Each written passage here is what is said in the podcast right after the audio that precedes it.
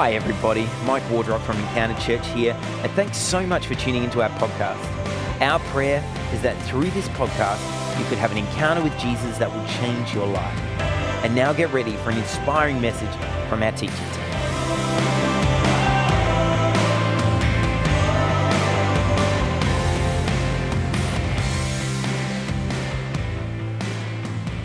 It's great to be able to be with you today, at least digitally. Obviously, I wish I was with you in person, but COVID round two, it's a bit of a pathetic dose of COVID, it seems. I'm not really all that sick. I just sound a bit husky, but uh, either way, I'm really excited to be able to give you a message today. And it's a message I think is critically important. I've uh, got my camo connies on ready to stomp the devil because that's what needs to happen right here.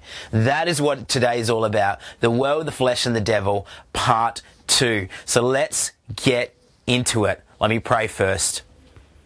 Come, Holy Spirit. Jesus, I'm so excited for you. I'm so excited for what you want to do in our people. But more than anything, we invite your spirit to come and examine our spirit today. Would you do a work in us, Lord? Would you move through us today? In Jesus' name. Amen. Amen.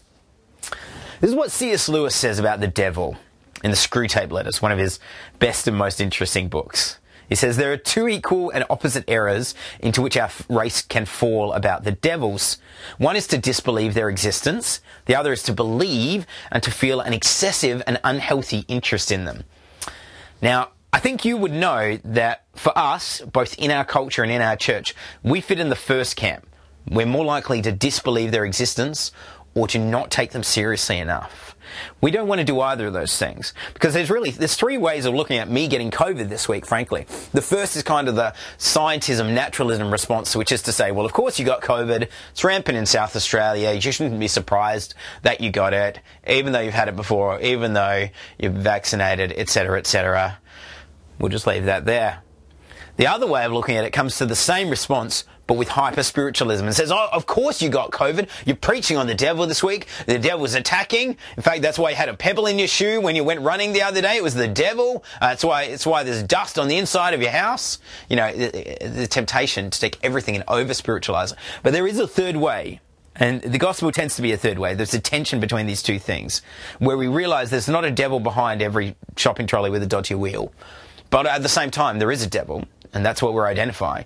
And it is to say in the middle, it is pretty flipping interesting that I got COVID this week. This week of all weeks. That Charlie Burke, who preached last week on the devil, also got COVID. It is pretty interesting that that all happens at once. And there are not many coincidences in the kingdom of God. So why don't we pay attention to that as we get into the sermon today? Because today we're steering straight into it. We are boldly and unapologetically tackling the topic of the devil. We're not going to be afraid. We're not going to be ignorant. We're going to call him out to name him, identify him, and show how to defeat him.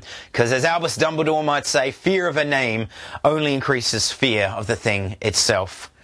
So last week, and didn't Charlie give such a good word last week, church? Charlie Burke introduced us to the idea of the devil as an ancient enemy of the soul that needs to be guarded against with a terrific overview. Uh, and I want to encourage you jump on the pod, listen to that or YouTube. Uh, he spoke about how ideas are the battleground of spiritual warfare and that the enemy is looking for opportunities. And finally, he reminded us that neither ignorance nor hyper fear are accurate reflections of apprenticeship to Jesus, just like we just spoke about before. So let me begin today with a short biography of the devil as Jesus understands him, which is our main game as disciples, to think like Jesus thought, to be like Jesus was. And the key here for us is not to imagine him as like a cartoon devil with red skin or Will Ferrell on Saturday Night Live, or as this looming force that is like poking and prodding you at every turn in every situation in your life and responsible for all of your bad decisions. But to identify and defeat the devil as he really is. You with me? Good. I want you to be responsive because I'm not in the room, but you are, and it's good for you. Amen? Good. I'm assuming you all said amen. Let's keep going. So, Satan, a short biography. Sometime between Genesis 1:31, when God made human beings and declared that it was very good, and Genesis 3, 1 to 5, when there was temptation by the serpent, somewhere in that realm, in that period of time, there was a rebellion in the angelic world Okay? Both 2 Peter and Jude refer to an angelic rebellion and that the sin at the root cause of the angelic rebellion seems to have been pride. The refusal to accept God in his rightful position as ruler of the cosmos, that is, of all creation. And by the way, this is really the root of every sin, but that's a sermon for another day. The name of the being at the head of the demons seems to be Satan, although this could well be a title. In fact, the word Satan, or as it's correctly pronounced, Satan, is a Hebrew word meaning adversary. One who withstands. In the Greek, it's diabolos. That's where we get diabolical from, or the, or the word devil, which again means as a slanderer or accuser. These are the words used around the Satan and the devil. And in this, the Satan is used in a heap of different biblical contexts because it means adversary. So when we talk about the devil, it's actually more accurate to call him the Satan, like the adversary. The phrase give the devil his due, that's kind of what we're doing here. giving the devil his due for being the adversary. A couple of uh, the devil's other names you may have heard of. Lucifer. It doesn't really mean anything. It's kind of a once-off translation that was used in the King James Version uh, in the book of Isaiah and was never used again. Sorry, pop culture, for all the times you've used the word Lucifer. Uh, Beelzebul, which if you've heard, you've either read the Bible or listened to Bohemian Rhapsody. Beelzebul is a um, is mentioned in one story, although in three different Gospels, and it means Lord of the House, or as Paul might put it, the God of this world. You catching what I'm putting down there? Uh, other titles given in the Bible include the evil one, the tempter, the destroyer, the deceiver, the great dragon, the ancient serpent. All great titles, like really sweet, sweet titles. You get a sense of the character of the devil from those titles. Now, the Satan fails in his efforts and is cast out of heaven by God. And it is really important to remember here that even though he's a powerful spiritual being, that the Satan is still a created being, just like you and me. He is not equal to God. Like if you've ever seen those memes where it's like Jesus and the devil arm wrestling, there's no arm wrestle. Jesus is up here, the devil is down there. It's not close. It is not close. The devil was an angel and his power is limited limited. He does not have the same power as God. And so we do not give this creature the same respect as we would give God. They are not equals. He is a malevolent spiritual being. He has power, but he ain't God. And he's not even close. Amen? You with me? Okay. So being cast out of heaven, we're still in his biography here. The Bible says that his new home and the home of all demons who rebelled with him is hell. And they can range from there to influence people in the world. They have a certain degree of power. But here is another important note before we move on. If the devil was involved in a rebellion in heaven before the temptation of Eve, uh, before the creation of humankind even, and we trust 1 John 3 8, which says that the devil has been sinning from the beginning, then what we discover is that the devil was the original sinner. Not Eve, not Adam, the devil. Original sin did not begin in the garden, it began in the heavens. It began as the devil rebelled against God. Now, why is this so important? It's slightly different, sin in humanity, don't get me wrong, that's its own thing. But here's why this is important. It's important because it means that for us, even though we're responsible for our own sin, if you sin, you are responsible for your own actions, it does mean that there are environmental factors at play working against you actively. That's what the devil's doing. He is working to undermine you. And so since that time, the devil has been doing his best to do his worst and to corrupt people and corrupt their relationship with God. Specifically, as per Jesus, the devil came to steal, kill, and destroy. We read about him attacking Job in Job 1. We hear about him tempting David in 1 Chronicles 2. And we see that he tragically corrupts Judas Iscariot into betraying Jesus in the Gospels.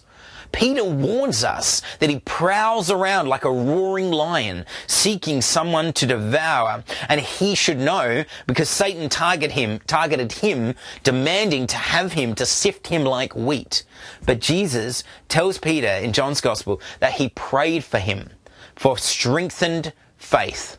See, friends, where the devil comes to steal, kill, and destroy, Jesus comes to bring life and life in abundance. That's John 10:10. 10, 10. Charlie touched on it last week. It's an important verse to remember. The thief comes to steal, kill and destroy. The thief here is the devil. But Jesus came so that you may have life and have it in abundance. Jesus came in large part to destroy the devil's work. That's in 1 John 3. And three times, Jesus referred to the devil as the prince of this world, which sounds like a compliment until you remember that Jesus is the king over all creation. So it's kind of subtle shade, really, like, you might be the prince, but uh, the king's in the building, right? The ultimate future of the devil is destruction. Revelation tells us that when Jesus comes back, he will be decisively defeated and thrown into the lake of fire and sulfur. Now, that's probably figurative, but what we do know is the devil's influence over heaven and earth will be ultimately and decisively finished. He will be ended. There will be an ultimate punishment for the way that he has tried to twist the gift of human free will to his own agenda. How you guys going so far, everyone? Going good. Thank you for giving me 10 minutes about who the devil is. Deeply formative to my faith. We're going to get there. Here's the key point I want you to take from this biography. This is via John Mark Comer, but it's good stuff, good stuff. Number one, for Jesus, there is a devil. Number two, for Jesus, the devil's end goal is to spread death. And for th- number three, for Jesus, the devil's means to do that is lies. And so if we, if you in this room, for me, as followers of Jesus, if we are trying to hear what Jesus said and do what Jesus did and live as Jesus lived, we need to take seriously the threat of the devil. Because it means that when we believe the devil's lies, we're allowing ourselves to be led towards death, both literally and spiritually. So let's look at those lies a little bit more with three key Bible texts.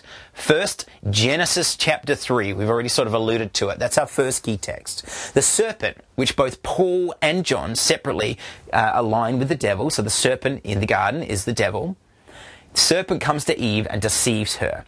He says this Did God really say did God really say you couldn't eat of any of the trees in the garden? So often the lies of the enemy come in the form of questions. Questions that challenge the authority of God or even the existence of God and suggest that we have a better idea about our lives than God does. We don't. It didn't work for the enemy, it didn't work for the devil, and it doesn't work for us.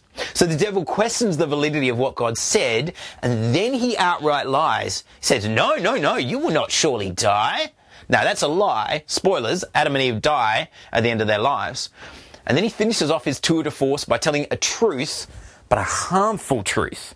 A truth that doesn't come in the way Eve expects.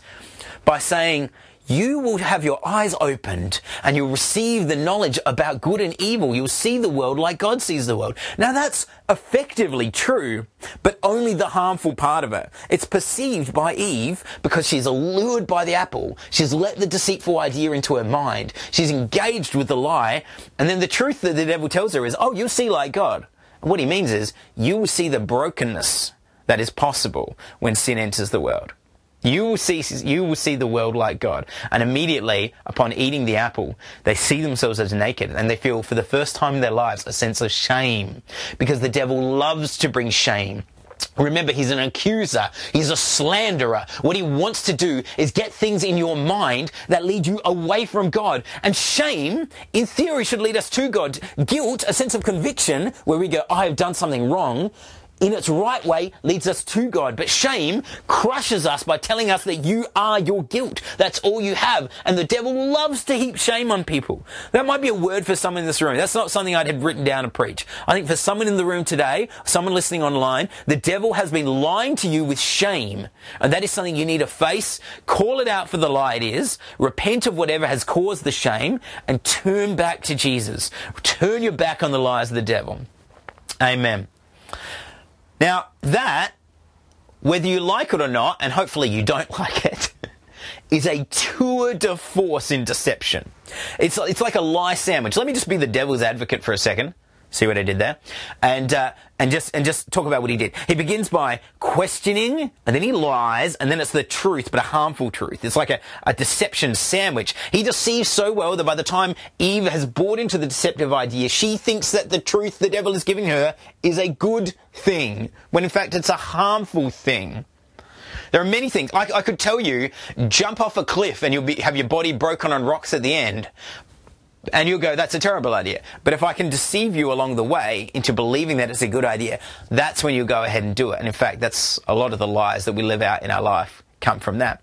He's twisted the truth so that Eve sees it as beneficial and not harmful. And when enough people do that, we call that the world, what we looked at the first two weeks of this series.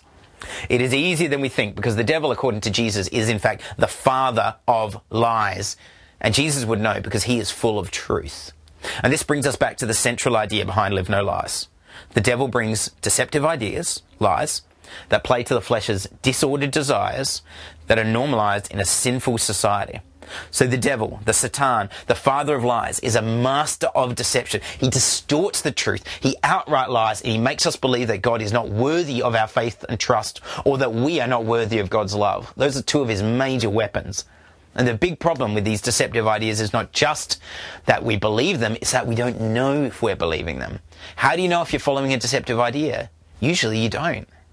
This is what Malcolm Gladwell says about this. Uh, he, he talks about this theory called truth default theory. He says this, we do not behave like sober-minded scientists, slowly gathering evidence. Scientists in the room, uh, in your occupation, I'm sure you behave like that. But in your life, you don't really. Because this is what Gladwell says. We actually start by believing. That's truth default theory.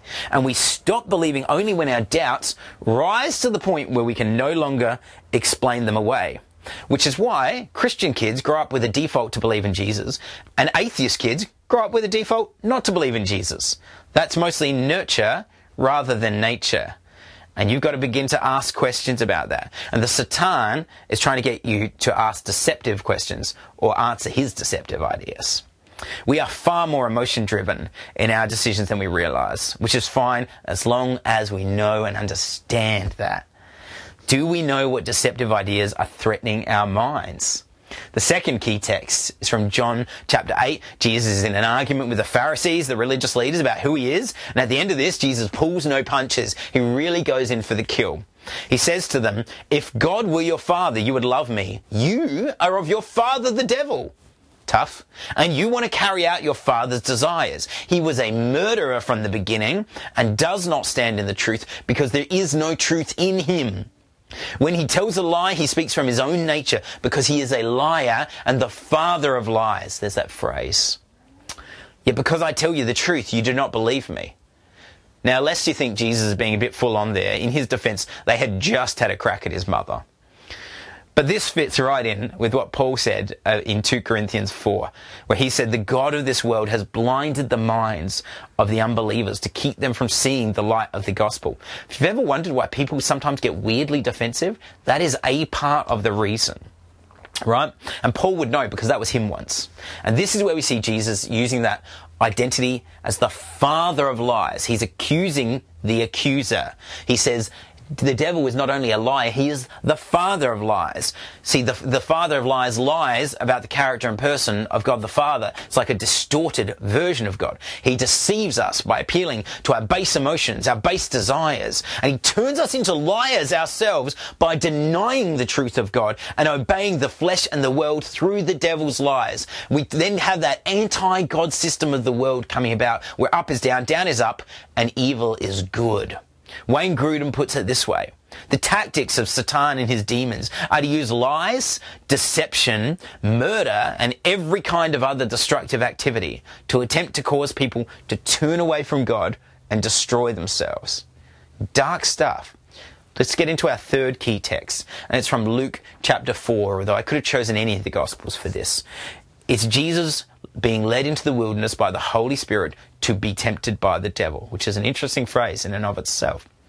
He's there fasting for 40 days, then in comes the devil. Jesus is physically at his weakest. Spiritually, is, he is at his strongest. Physically, he is hungry. Spiritually, he is on fire. So the devil comes in, and like with Eve, starts with a deceitful question. If you were the Son of God, turn this stone to bread. And Jesus quotes Deuteronomy 8:3, man must not live on bread alone, very appropriate while hungry in the desert. The devil counters by taking him, whether literally or in a vision, it's quite hard to say, to show him all the world, offering to give them to him. Now please note, the devil had the power to take Jesus to see this, and Jesus doesn't deny that the devil has the power to give him this. Isn't that interesting?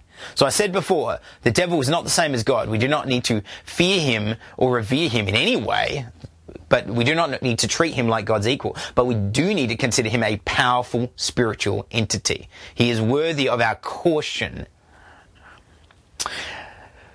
And this is also, by the way, why I call the world an anti God system. This is what the devil is showing and saying he has control over. So, like the last statement to Eve, though, this is a false truth. It is a harmful lie masquerading as a truth. The world belongs to Jesus already. What does he need it from the devil? So once again, Jesus counters with scripture. The Shema, worship the Lord your God and serve him only. So one more time the devil comes. Finally, he challenges him to give his life up. Because that's Jesus' destiny, right? He's giving his life up. And the devil pushes him there to do it in his timing, not in God's. And he does it with quoting scripture. He says, he shall guard his, he shall command his angels concerning you and they will guard you in all of your ways lest you strike your foot against a stone.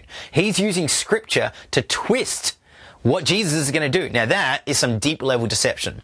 But Jesus counters by taking the words of the Bible in their proper context to rebuke the enemy. And he does it with one of the most profound rebukes you can give. Do not test the Lord your God. And after that, the devil leaves him for a time. Now, this is all before his public ministry church. Because before Jesus could defeat the devil on the cross, he needed to defeat him in the wilderness.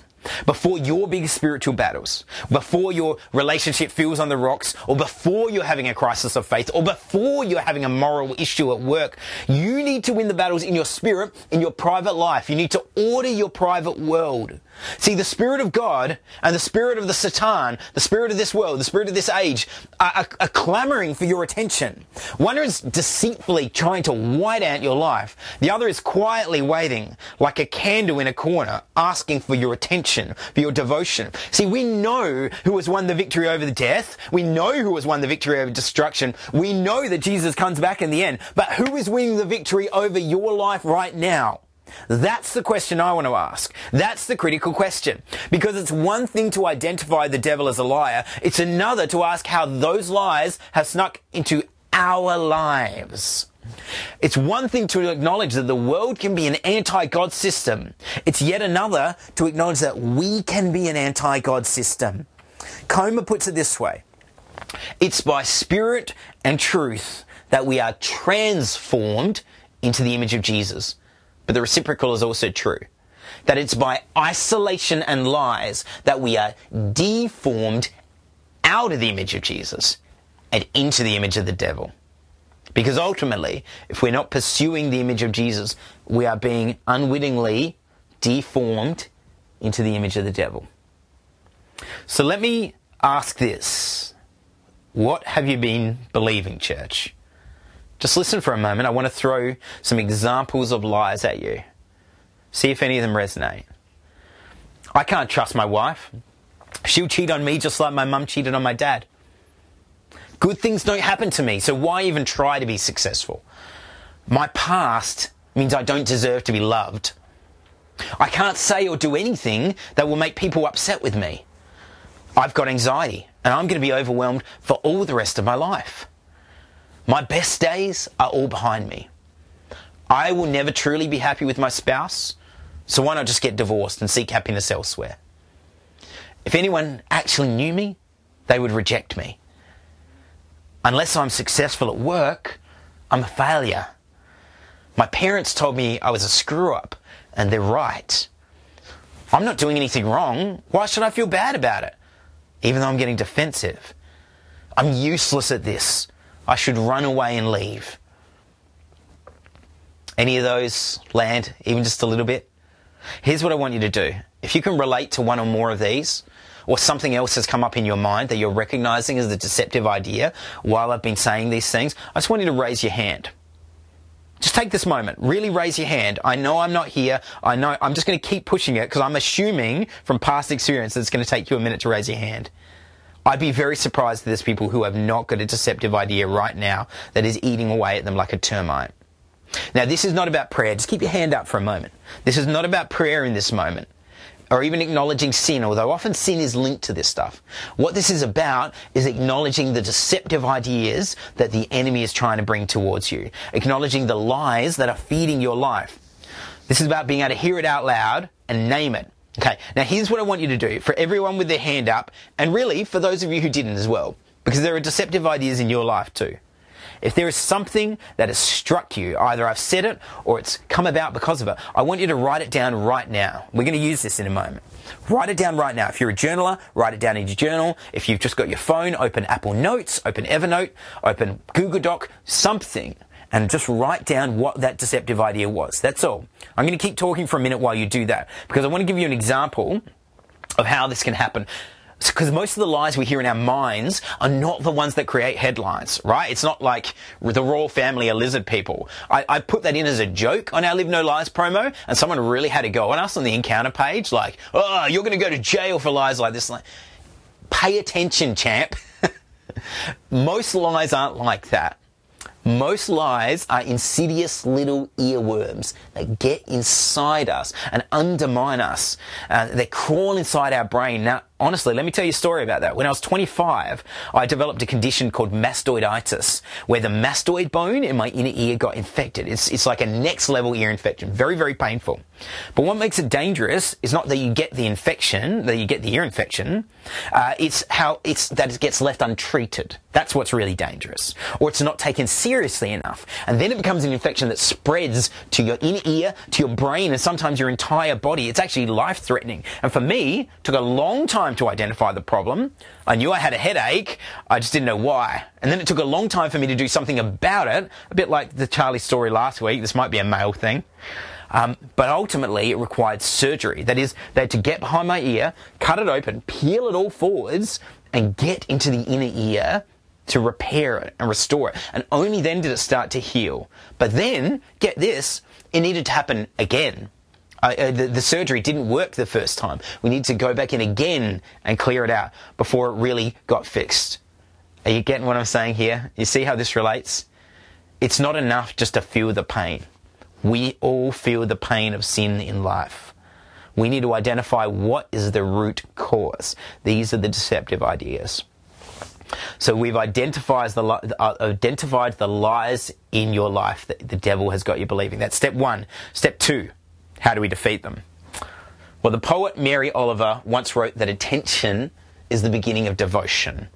Or as James K.A. Smith said, you are what you love. What we pay attention to, what we listen to, what we love, what we watch, what we read is what shapes us. And this is why the primary counter formation to the lies of the devil is to read the truth of the Word of God in Scripture, and better yet, to memorize and internalize it. So, yes, we've just done four weeks of a six week series, and really all I've told you so far is to come to church and read your Bible. I know it's, it's brand new stuff, revolutionary. You've never heard it before. But here's the thing it's not that you're hearing, do this. That you're hearing why this is a counter formation action, right? It's not about do it because God says so. It's about do it because it is killing you not to. When you don't gather as the body, you are isolated. When you don't immerse yourself in scripture and private prayer, the devil is coming at you with effect, with other attentions. And the number one cause of your attention being dragged away is not outright sin, it's this bad boy right here. So if you can, especially in the morning, put the phone down first and pick the Bible up before that, that's a game changer. So let's just go to the why, okay? If you can realign yourself with God, and reject the power of lies in your life, you will begin to trust his good plan for you. Life in abundance, remember? That's from John 10:10. 10, 10. Do you know how I know that? Because I memorized it. Not because I'm a pastor, but because I need to remember that. That the thief comes to steal, kill and destroy, but Jesus came to bring life and life into abundance. Sorry, I just need to fix my husky voice. So just go back to your notes that you wrote down a minute ago. Have a look there.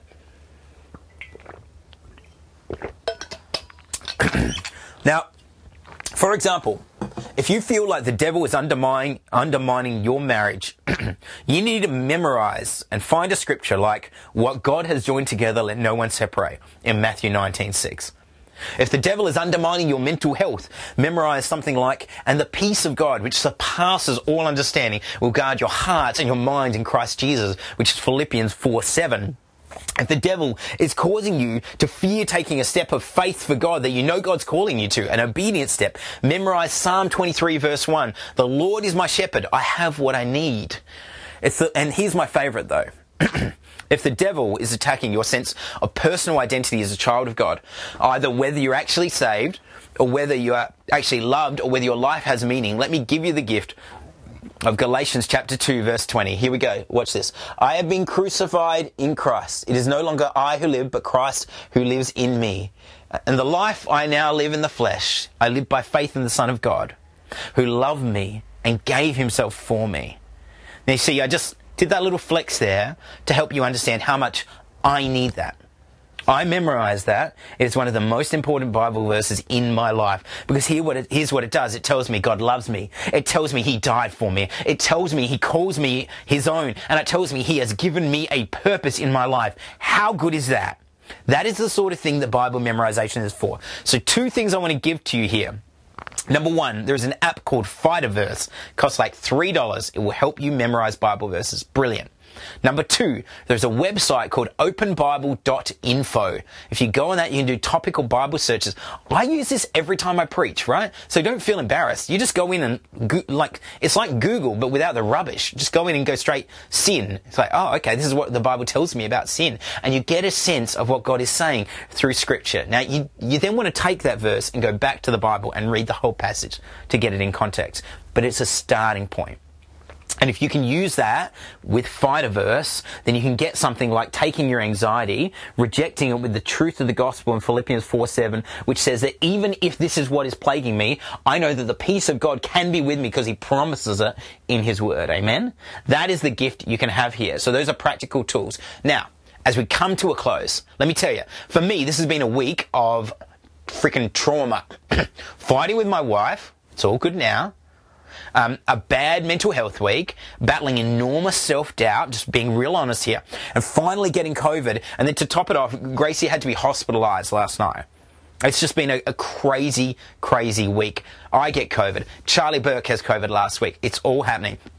Because the devil overplays his hand all the time. He can never resist pushing too far. Some of it might be circumstantial, but it's interesting. It all adds up. So right now, this is not just somebody finishing his sermon. This is not just something to think about. This is something to do. Church, this is something to do. This is your sick pastor, huskily doing his best from up in his bedroom with COVID to implore you at the 4 p.m. service. Take action. This is not just something to think about. This is spiritual warfare.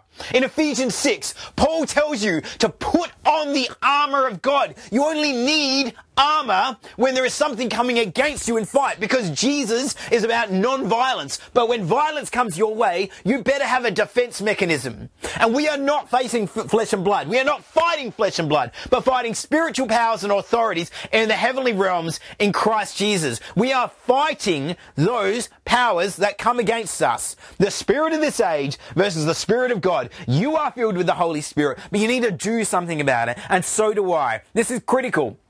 Let me tell you, I am sick of the underhanded tactics of the enemy. I'm angry at the enemy. I, I love you, church. Don't get me wrong. I'm not angry at you, but I'm angry at the devil.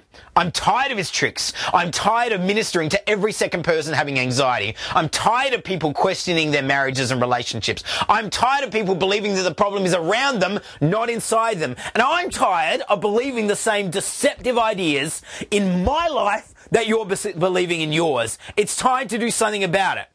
And this week, a friend of mine came to me and he said something about his own life, his own journey that stuck with me. He said this, I had come to agreement with a lie. I had come to agreement with a lie. There was something about the lie, the deceptive idea that had stuck in his brain and he had agreed with it. That is how we get the systems of this world uh, uh, being a normalized sinful culture when we agree, come to agreement with a lie. What are the lies that you have come to agreement with in your life? What are the things, the deceptive ideas that the enemy has been burying into your mind? Like, like you've got mastoiditis, but with sin and with deceptive ideas just burying into your mind. The lies of the devil coming at you, pretending they're truth. He is a deceiver and he always has been. And it is time to break them. As I invite the band to come back up ready to go, we are stepping into a time of ministry. The Reverend Bryant, he's going to come up here now. We are going to step into a time of ministry. It is time to break the lies. It is time to receive prayer in humility, saying, I need you. I need this. Because one of the devil's great tactics is isolation. That you are battling this alone. You're not. In fact, you can't. As a Christian, as a believer, you are designed for community. What has the devil been deceiving you about? Let me tell you this as I finish. For although we live in the flesh, this is 2 Corinthians 3, we do not wage war according to the flesh. That's not who we are as Christians. Since the weapons of our warfare are not of the flesh, but powerful through God for the demolition of strongholds. We demolish arguments and every proud thing that is raised up against the knowledge of God. And we take every thought captive to obey Christ. See, Jesus came to bring us abundant life, church. So why don't we claim that in Jesus' name? The thief came to steal, kill, and destroy. And he is still doing his best. But Jesus came to bring life and life in abundance. Come on, it's time to get some chains be broken in Jesus' name.